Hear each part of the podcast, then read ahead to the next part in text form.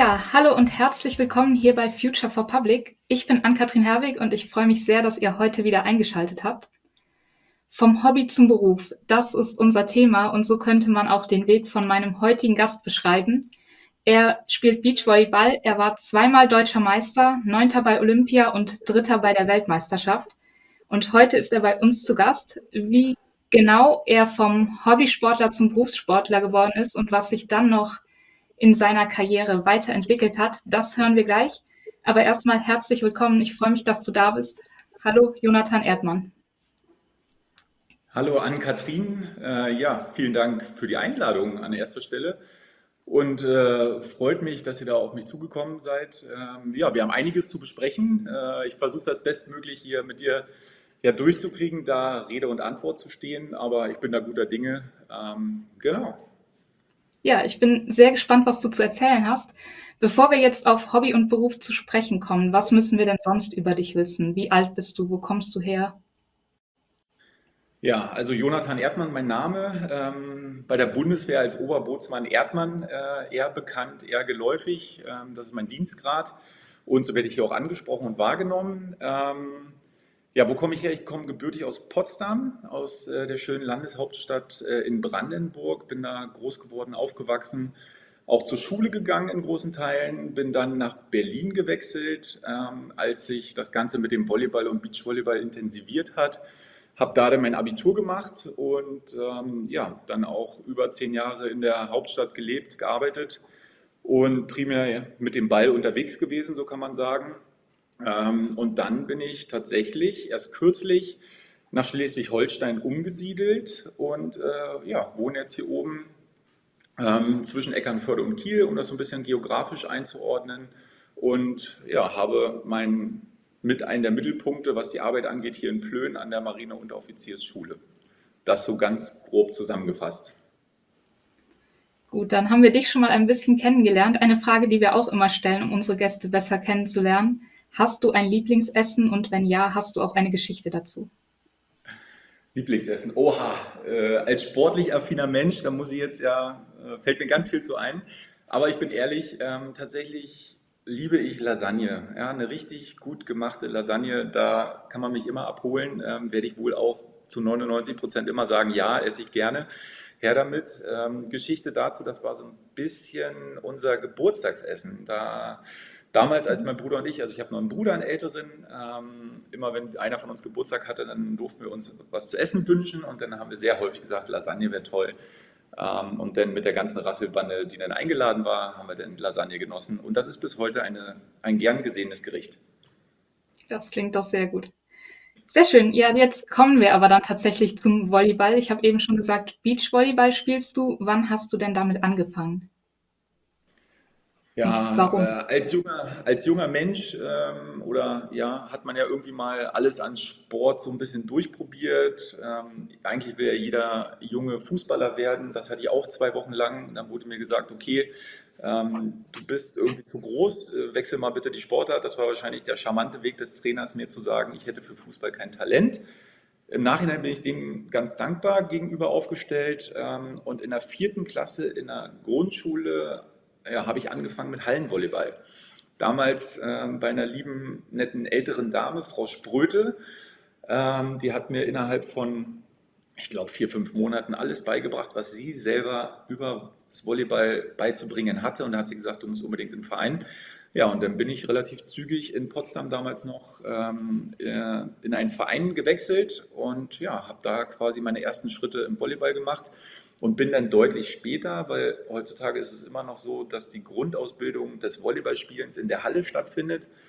Und später kam dann tatsächlich ein Teamkollege auf mich zu und meinte, Jonathan, man kann Volleyball auch draußen spielen. Da habe ich gesagt, so ein Quatsch, das habe ich ja noch nie gehört oder gesehen.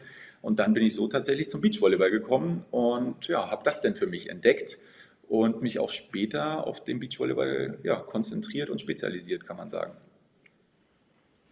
Also hast du schon sehr früh angefangen, dann vom Hallenvolleyball zum Beachvolleyball und war da irgendwo auf dem Weg früher schon der Wunsch, Profi zu werden oder war das immer nur Hobby?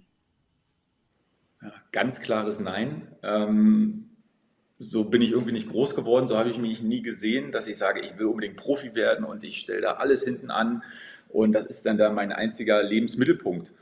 Ähm, eigentlich ist es so schleichend passiert, ähm, vom Hobby tatsächlich dann zur Berufung, zum Beruf, ähm, dass ich immer rausfinden wollte, wo kann es denn mit mir sportlich hingehen? Wie weit kann ich denn kommen? Und da habe ich festgestellt, Mensch, wenn ich mehr trainiere, dann werde ich ja irgendwie besser. Und wenn ich einen Headcoach habe, dann kann mir der noch mehr beibringen.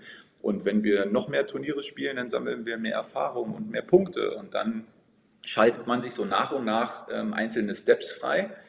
Ähm, und irgendwann ist man dann tatsächlich bei seiner ersten Weltmeisterschaft, wo man die deutschen Farben vertritt, für sein eigenes Land spielt. Und dann holt man auf einer Europameisterschaft vielleicht mal eine Medaille. Und so ging das irgendwie immer weiter vorwärts. Und dann irgendwann konnte ich tatsächlich nicht mehr Nein sagen, sondern ich musste mir eingestehen, ich bin jetzt Vollprofi. Und wie kam das dann genau? Also was war ganz konkret dann der Schritt zum Profi? Ja, ich habe so für mich, ähm, als ich mal länger drüber nachdachte, festgestellt, dass ich mich als Profi ab dem Jahr 2009 eigentlich bezeichnen würde, weil einfach die Trainingsumfänge und die Zeit, die ich investiert habe, damals dann so groß geworden sind. Also es waren vielleicht, als, um sich das mal vorzustellen, drei Einheiten am Tag, zwei bis drei Einheiten, je nach Intensität und äh, Inhalt, ob das jetzt ein Krafttraining und ein Balltraining war oder zwei Balltrainings und noch eine Stabi-Einheit. Ähm, so war dann quasi jeder Tag gefüllt. Und ähm, dann ja, kamen die Wettkämpfe dazu. Es wurden immer mal Wettkämpfe, wir sind international angetreten, wir sind sehr viel gereist. Und von daher muss ich sagen, seit 2009 bis 2017 ähm, habe ich ja den Bereich Beachvolleyball professionell betrieben und das quasi als meine Arbeit auch angesehen und gelebt. Wenn wir uns jetzt Profisport anschauen, zum Beispiel Profifußball, da verdient man Millionengehälter. Beim Volleyball ist das jetzt nicht ganz so. Wäre es für dich eine Option gewesen, ganz auf eigene Faust deinen Sport zu betreiben? Ja, das hast du schön gesagt. Ähm, äh, wir sind ganz knapp hinter dem Fußball. Nein, also wir sind ja sehr, sehr, sehr, sehr weit weg. Ähm, das hat andere Gründe, warum äh, bei den Fußballern da größere Gehälter fließen. Das ist auch in Ordnung so. Ähm, und ich bin sehr, sehr froh, dass tatsächlich am Volleyball und Beachvolleyball, dass man ein wenig Geld verdienen kann. Das ist in anderen Sportarten noch schlechter, noch deutlich schwieriger, muss man sagen. Und wir haben immerhin ein bisschen was an Preisgeld und Förderung, was wir da an Unterstützung bekommen. Ganz auf eigene Faust hätte ich auf jeden Fall auch versucht, so weit zu kommen, wie es geht, aber es wäre sehr schwer oder auch in Teilen gar nicht möglich gewesen, weil einfach eine gewisse Grundabsicherung auch ganz, ganz wichtig ist, dass die Miete gezahlt wird, dass man den Kühlschrank voll hat, ähm, dass man Versicherungen zahlt und, und, und. Ähm, also ohne den einen oder anderen Partner, Unterstützer wäre das so nicht möglich gewesen, sich tatsächlich zu 100 Prozent auf den Sport zu konzentrieren. Und das wollte ich unbedingt. Und dann kamen dahingehend dann auch die Erfolge, die das dann auch bewiesen haben, okay, das macht Sinn. Und du bist dann letztendlich zur Bundeswehr gegangen. Warum die Bundeswehr? Sportförderung gibt es ja jetzt auch in anderen Bereichen. Das ist richtig. Ähm, zur Bundeswehr bin ich tatsächlich gegangen, weil ich äh, die anderen Bereiche noch gar nicht kannte, bin ich ehrlich. Ähm, und ich hatte auch noch gar keinen großen Bezug damals. 2009 war das, ich weiß das noch sehr genau, zum 1.10.2009 bin ich äh, angetreten in meiner Grundausbildung. Lang, lang ist her. Und ähm, ja, da habe ich quasi die ersten Berührungspunkte mit der Bundeswehr und meinen heutigen Arbeitgeber habe ich damals ja meine ersten Schritte gemacht. Ähm, und warum kein anderes Förderungsmodell, weil ich wie gesagt nicht kannte. Und die Bundeswehr ist damals auf mich zugekommen und hat gesagt, Mensch, äh, Erdmann, wir sehen die Perspektive, wir würden dich gerne fördern und unterstützen. Möchtest du das auch? Dann bin ich in mich gegangen, ähm, habe da auch mit dem einen oder anderen Trainer drüber gesprochen und äh, da haben wir gesagt, das macht auf jeden Fall Sinn, eben aus dem Grund heraus, dass ich mich auf den Sport zu 100 Prozent konzentrieren kann und die Bundeswehr da ein ja, wichtiger Förderer ist, die das Ganze möglich macht. Ja, und so kam das dann, ähm, da ich meine Grundausbildung erlebt, durchlebt. Äh, da gibt es ja immer viele Geschichten und eine ist schlimmer als die nächste. Und bei mir in der Grundausbildung, da haben wir das und das so gemacht. Das war eine sehr, sehr gute Zeit. Ähm, damals mit einem kompletten Spitzensportlerzug haben wir gearbeitet und da die Grundlage gelegt für ein soldatisches Leben, ähm, was man halt so braucht. Wir haben quasi das Handwerkszeug ähm, vermittelt bekommen um dann halt im Nachgang als Soldat auflaufen zu können und aber vor allem dann unseren Rückhalt zu haben und unsere Kapazität und unserem Sport bestmöglich ausüben zu können. Also du sagst, ihr habt da die Grundlagen bekommen. Wie viel Soldat steckt denn jetzt in einem Bundeswehrsportler?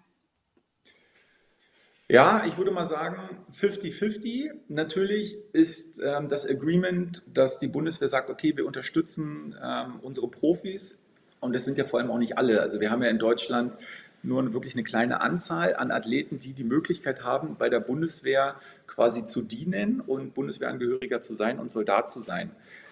Ganz, ganz wichtig, als Soldat muss man die Grundfertigkeiten erlernen und die bekommt man in der Grundausbildung und auch auf weiterführenden Lehrgängen. Aber tatsächlich ist der Fokus und die Hauptausrichtung natürlich dann auf den Sportler, dass der seinen Sport ausüben kann und im besten Fall, dass er Medaillen holt, dass der Deutschland ähm, bei Europameisterschaften, Weltmeisterschaften und den Olympischen Spielen vertritt, um da im besten Fall natürlich halt dann auch Medaillen zu holen. Das ist der Hintergrund, aber die Basics, die müssen sein. Das ist ganz, ganz wichtig und ganz, ganz klar. Siehst du euch als Sportler denn dann als Botschafter oder was, wie würdest du eure Aufgabe als Sportler definieren oder was hat die Bundeswehr davon, euch zu fördern? Ja, wir sind auf jeden Fall Botschafter, das ist so, ähm, weil die Bundeswehr sehr, sehr groß ist in dem Sinne, was sie alles macht und was sie alles kann.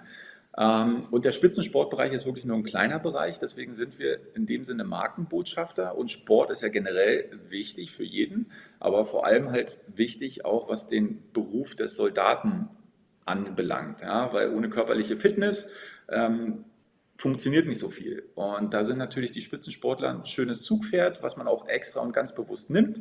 Und wo man halt auch sagt, okay, die Bundeswehr ist nicht nur eine Armee, sondern wir unterstützen auch, weil uns das wichtig ist, die Spitzensportler vor allem in den Bereichen, um jetzt auch mal wegzukommen vom Fußball, weil da braucht es in dem Sinne keine Förderung, weil da funktioniert das ähm, mit der Förderung, sondern wir unterstützen vor allem Sportarten, die die Förderung brauchen. Ja, weil das ist auch kein Geheimnis. In Deutschland haben wir leider in Teilen die Problematik, dass die Förderung nicht ganz ausgereift ist. Ja, das ist noch nett ausgedrückt, sondern in vielen Sportarten haben wir da massive Defizite. Und da ist die Bundeswehr ein ganz wichtiger Baustein, um da den jungen Athleten Unterstützung zu geben, damit eben die sich auf den Sport konzentrieren können. Und jetzt hast du eben noch einen anderen ganz wichtigen Punkt auch für deinen Weg angesprochen. Man braucht Sport bei der Bundeswehr einfach. Wie ging es denn dann in deiner Karriere weiter nach dem Spitzensport? Ja, ähm, wie ging das für mich weiter? Äh, ich hatte tatsächlich dann für mich entschieden, gut, ich habe jetzt Beachvolleyball, Volleyball relativ lange, also über zehn Jahre auf einem hohen Niveau bis sehr hohen Niveau gelebt ähm, und durfte da auch ganz viel erleben, wo ich sehr dankbar für bin.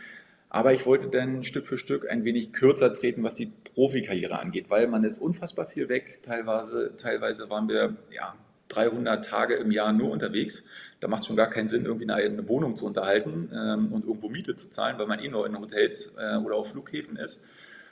Und nach wie vor bin ich sportlich affin, ähm, spiele auch nach wie vor sehr gerne Beachvolleyball und Hallenvolleyball, aber wollte halt nicht mehr so viel reisen, so viel weg sein weil dann ab einem gewissen Alter werden andere Dinge auch wichtig, wichtig, wichtiger, so muss man das korrekterweise sagen. Ähm, und von daher, ja, war das dann für mich so, dass ich gesagt habe, okay, ich spiele sehr, sehr gerne noch in Deutschland. Ohne diese internationalen Reisen und die Reisebelastung spiele ich die deutsche Tour. Das ist die höchste deutsche Tour, die wir haben. Also auch noch gutes Niveau. Und da haben wir auch jedes Jahr eine deutsche Meisterschaft am Timmendorfer Strand. Das ist dem einen oder anderen vielleicht auch schon mal ähm, über den Weg gelaufen, dieser Begriff. Und jetzt habe ich aber tatsächlich meinen Lebensmittelpunkt ja, hier in Schleswig-Holstein und habe einen ganz normalen Dienst, ja, den ich leiste. Da bin ich auch äh, froh und dankbar und mache das gerne. Und so kam dann tatsächlich bei mir ja dieser Umbruch äh, 2020, muss man sagen. Da habe ich dann gesagt, so jetzt genug der Ballspielerei, äh, jetzt möchte ich mal etwas ruhiger treten. Und du hast gesagt, du willst nicht mehr ganz so viel reisen, du bist aber trotzdem hin und wieder noch im Auslandseinsatz. Was machst du da? Was hast du da für Erfahrungen gesammelt? Was sind deine Aufgaben? Ja, sehr, sehr spannende Erfahrung war das. Äh, November, Dezember letzten Jahres ähm, hatten wir hier eine Anfrage, die bei uns im Postkasten gelandet ist, äh, bei uns Trainern KLF. So heißen wir ähm, am Standort hier bei uns in Plön, sind das ein Kamerad und ich. Ähm, die Bundeswehr hat das ja mit Abkürzung. KLF steht für körperliche Leistungsfähigkeit. Und ähm, da kam tatsächlich die Anfrage seitens ähm, eines Schiffes, dem EGV Bonn, Einsatzgruppenversorger Bonn. Das ist eines der größten Schiffe, die wir haben bei uns in der Marine. Und die wollten gerne Unterstützung an Bord haben. Da haben wir uns erstmal angeguckt, haben überlegt, okay, wie können wir das denn machen? Wir können uns das noch gar nicht vorstellen. Was hat man für Herausforderungen auf so einem Schiff? Äh, wie sind die Gegebenheiten? Was haben wir an Sportmaterial? Und, und, und. Also viele Fragen, die sich da gestellt haben. Und am Ende des Tages äh, haben wir gesagt, gut, wir unterstützen das und machen das. Und dann bin ich für einen Monat äh, an Bord gegangen, in den Einsatz gegangen. Das war auch mein erster Einsatz. Und es war eine unfassbar spannende und intensive Erfahrung. Das jetzt hier in ein paar Minuten runterzubrechen, ist unmöglich. Ähm, aber damit man vielleicht mal eine Vorstellung gewinnt, was habe ich da gemacht? Ich habe da zwei bis drei Einheiten am Tag ähm, angeboten und habe das so versucht, mit dem Zeitmanagement auf dem Schiff so zu legen, dass jeder im besten Fall einmal die Möglichkeit hat, am Tag mit mir Sport zu machen. Weil was hat man? Man hat ein Schiff und man hat ganz viel Wasser drumherum.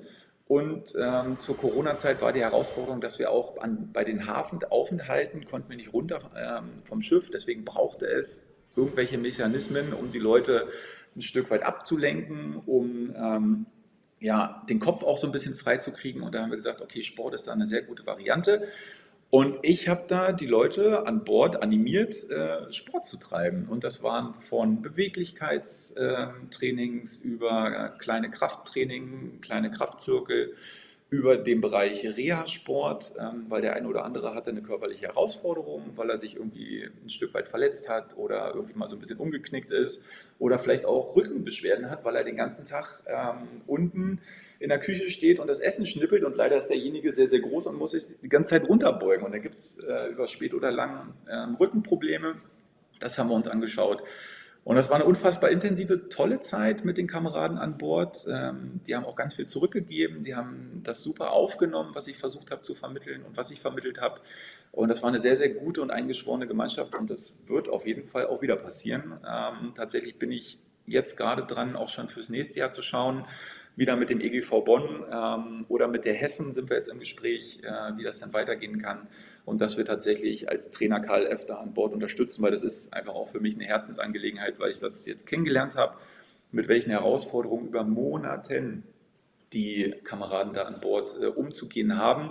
Und wenn ich, wenn wir als Trainer KLF da einen kleinen Beitrag leisten können, ähm, um einfach mal einen neuen Input zu setzen, um die Leute ein bisschen wieder fitter zu machen, um denen neues Know-how mit an die Hand zu geben, dann ist das ganz, ganz wichtig, wie wir und wie ich bewerten.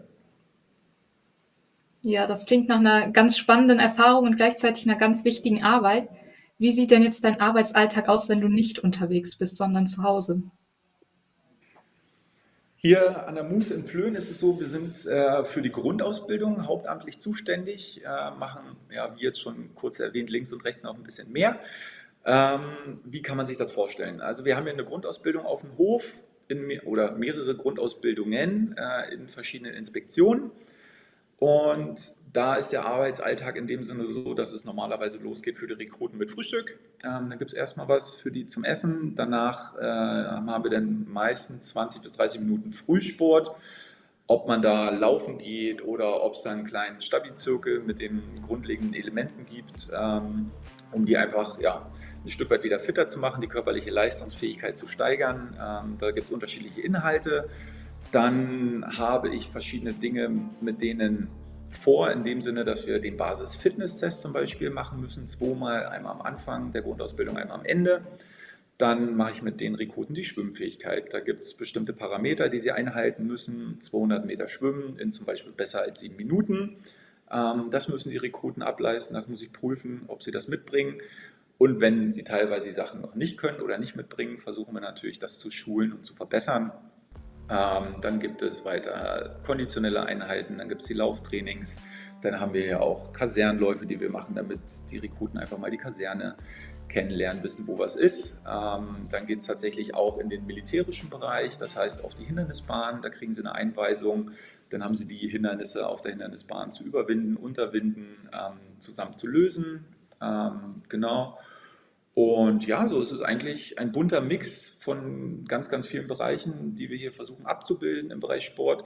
Und man muss auch ehrlich sagen, dass jetzt natürlich in den letzten Jahren, muss man ja mittlerweile schon sagen, mit Corona nicht unbedingt förderlich war, was die sportliche Aktivität der Leute halt anbelangt. Und wir bekommen ja hier junge Menschen, 17, 18, 19 Jahre alt. Ähm, und wie gesagt, in den letzten Jahren ist zum Beispiel gar nicht viel passiert. Die waren zum Beispiel, weil die Schwimmhallen alle geschlossen waren, wenig schwimmen bis gar nicht schwimmen. So, und das merkt man jetzt natürlich und da versuchen wir schnellstmöglich die Leute ja, zu unterstützen und vorwärts zu bringen, damit sie hier gut durchkommen, weil wie vorhin auch angesprochen, ähm, der Beruf des Soldaten hat sehr, sehr viel auch mit körperlicher Leistungsfähigkeit zu tun und das versuchen wir in drei Monaten den Leuten ja, beizubringen und sie zu schulen.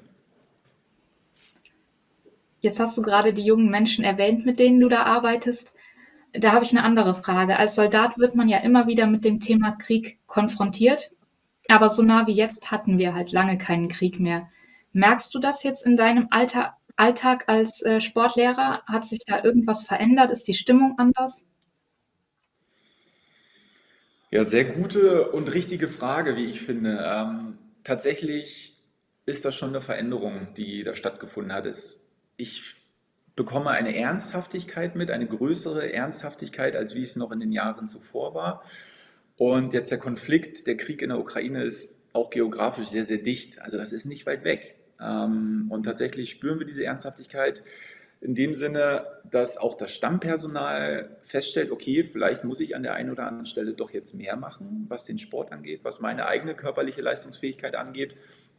Und tatsächlich haben wir es ja heutzutage so, dass die Rekruten, die sich für den ja, Soldatenweg entschieden haben, das auf freiwilligen Basis tun und dass es Leute gibt, die sich bewusst und freiwillig für die, für die Bundeswehr entscheiden, ist nicht selbstverständlich. Und da merkt man schon, ja, die Leute, die hier anreisen, die sagen, ich möchte Soldat werden und ich möchte das lernen, die beschäftigen sich auch damit und sie sind politisch auf jeden Fall auch geschult und interessiert und verfolgen sehr genau, was gerade los ist. Und von daher wirklich ziehe ich meinen Hut ähm, vor den Leuten, die sich hier bewusst und freiwillig entschieden haben, ja, bei der Bundeswehr einzutreten. Was waren denn jetzt in deiner Sportlerkarriere die schönsten oder besondersten Erlebnisse für dich? Ja, das sind tatsächlich mehrere. Ich kann jetzt nicht sagen, das war der beste, schönste und besonderste Moment, weil irgendwie jedes Turnier, jedes Event so einen ganz eigenen Charakter hat. Dieser Weg zur Olympiateilnahme, ja, wir haben uns über einen langen Zeitraum qualifizieren müssen, über anderthalb Jahre wurden Turniere gespielt, wurden Punkte gesammelt, wurde stringent alles darauf ausgerichtet, um Olympia zu erreichen. Und da haben wir es geschafft, 2012 uns für London zu qualifizieren. Das war ein Riesenbrett. Ähm, und ja, für alle, die irgendwann mal die Möglichkeit haben, ähm, das eigene Land bei Olympia zu vertreten, macht das unbedingt. Das ist herausragend. Also wirklich ein tolles Event, ähm, was da in London stattgefunden hat, wo ich Teil von sein durfte, wo ich ähm, Deutschland vertreten durfte.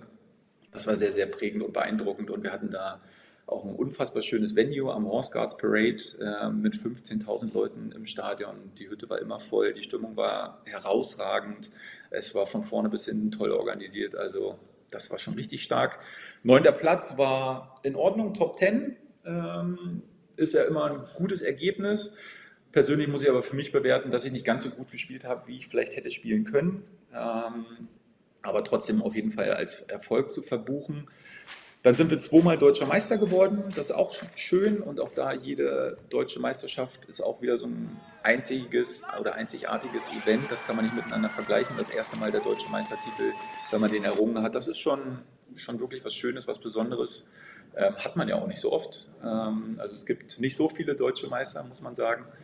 Ähm, und auch die Bronzemedaille 2013 in Staria Blonki in Polen bei einer Weltmeisterschaft. Das war auch sehr besonders. Und da haben wir uns nach vorne gekämpft. Wir hatten nicht die besten Voraussetzungen und irgendwie haben wir, warum auch immer, ein richtig tolles Turnier gespielt. Ähm, da sehr, sehr gut performt. Die Familie war mit vor Ort, weil Polen jetzt auch nicht ganz so weit weg ist, sind die extra angereist. Also da kam halt auch dieser Mix ähm, aus Beruf und Familie ähm, und dem Ballspielen zusammen. Das war extrem beeindruckend und ich erinnere mich noch auf den Rückweg. Ich bin alleine dann damals äh, mit meinem Golf wieder zurückgefahren und wir hatten das Turnier gut abgeschlossen. Wir haben die Bronzemedaille gewonnen. Ich war der glücklichste Mensch auf der Welt und hatte auf meiner Beifahrerseite den Pokal angeschnallt.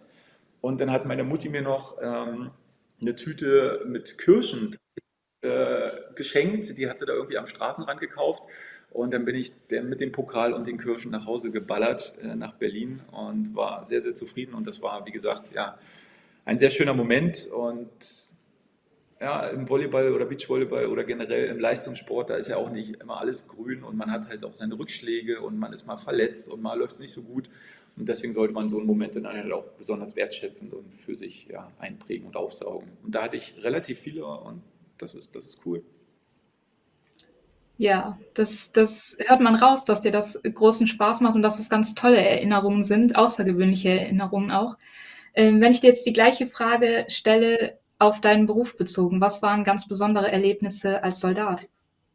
Was würdest du sagen?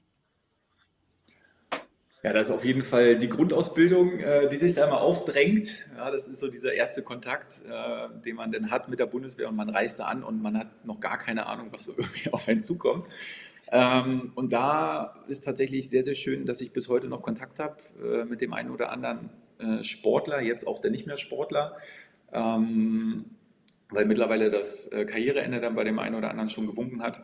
Und da waren es tolle Momente, dass wir zusammen äh, in der Stellung lagen und wir mussten das Vorfeld beobachten, ob irgendwelche Feinde kommen, die äh, in der Lage ausgesprochen sind.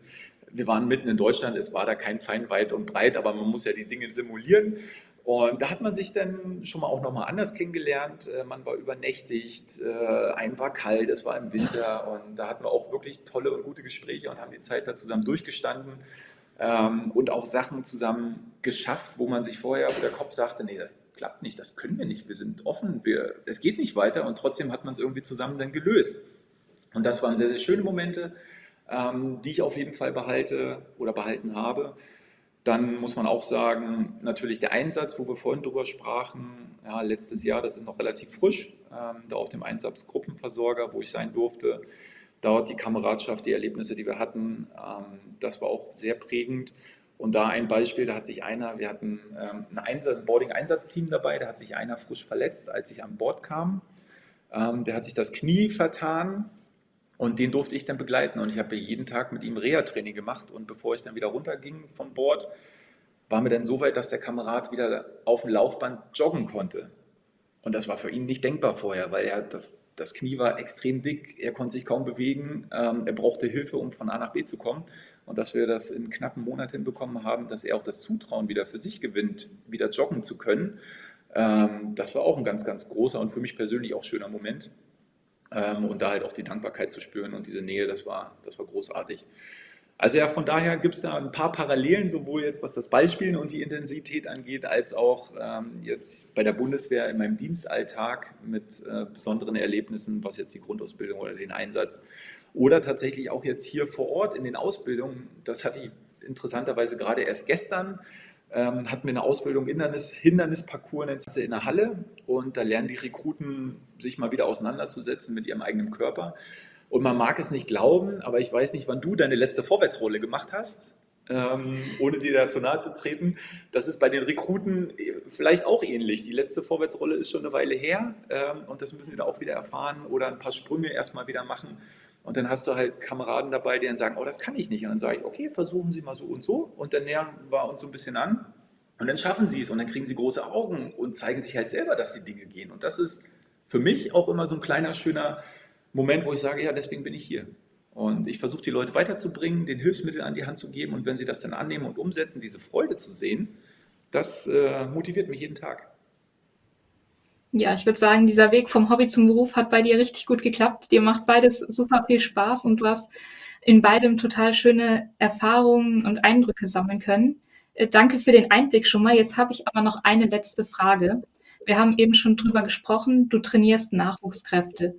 Was würdest du denen für den Einsatz, aber auch fürs Leben aus deinen Erfahrungen mitgeben? Einen Schritt nach dem anderen. Einen Schritt nach dem anderen. Zum einen, äh, weil ich mich selber halt auch kennengelernt habe und als Spitzensportler möchtest du eigentlich immer alles schon gestern gemacht haben. Ne? Oder wenn man sich verletzt hat, dann will man eigentlich schon gestern wieder fit sein. Ja? Aber das funktioniert so nicht. Man muss wirklich einen Schritt nach dem anderen setzen. Ähm, und das kann man sehr schön auf alle Bereiche eigentlich übertragen. Ja? Ungeduld ist in Teilen okay, aber dann zu überpesen, ähm, zu schnell die Dinge anzugehen, das macht keinen Sinn. Und vor allem jetzt in dem Bereich Sport müssen einfach gewisse Parameter eingehalten werden und es macht keinen Sinn, wenn ich nicht weiß, wie eine Vorwärtsrolle geht, einfach mal anzufangen. Also man muss wirklich in kleinen Steps vorwärts gehen. Daher haben mir auch immer persönlich so Teiletappen geholfen, so Mini-Ziele, die es zu erreichen gilt, um dann das große Ziel irgendwann möglich zu machen. Ja, von daher sage ich gerne, versucht es, einen Schritt nach dem anderen zu setzen. Und es ist auch nicht schlimm, Fragen zu stellen. Wenn etwas nicht direkt funktioniert, ist das in Ordnung, aber fragt, lasst euch helfen und dann geht das auch auf. Ja? Und dann kann man vorwärts kommen, dann kann man tolle Dinge erleben und erreichen. Und da möchte ich einfach nur Mut zusprechen, ähm, ja, dann Neues herauszufinden, für sich herauszufinden und äh, neugierig zu bleiben. Und dann kann ganz viel Tolles, Großes passieren. Ja, ich danke dir. Das war ein sehr schönes Schlusswort. Vielen Dank, dass du dir heute die Zeit für uns genommen hast und dass du uns mitgenommen hast und ein bisschen deinen Weg vom Hobby zum Beruf gezeigt hast. Ähm, schön, dass du bei uns warst und liebe Zuschauerinnen und Zuschauer, auch schön, dass ihr dabei wart. Ich hoffe, es hat euch gefallen und wenn ihr noch mehr Menschen treffen wollt oder kennenlernen wollt, die ihr Hobby zum Beruf gemacht haben, dann schaut mal bei Future for Public vorbei. Wir haben da noch ein paar spannende Leute getroffen. Schön, dass ihr da wart. Macht's gut und bis zum nächsten Mal.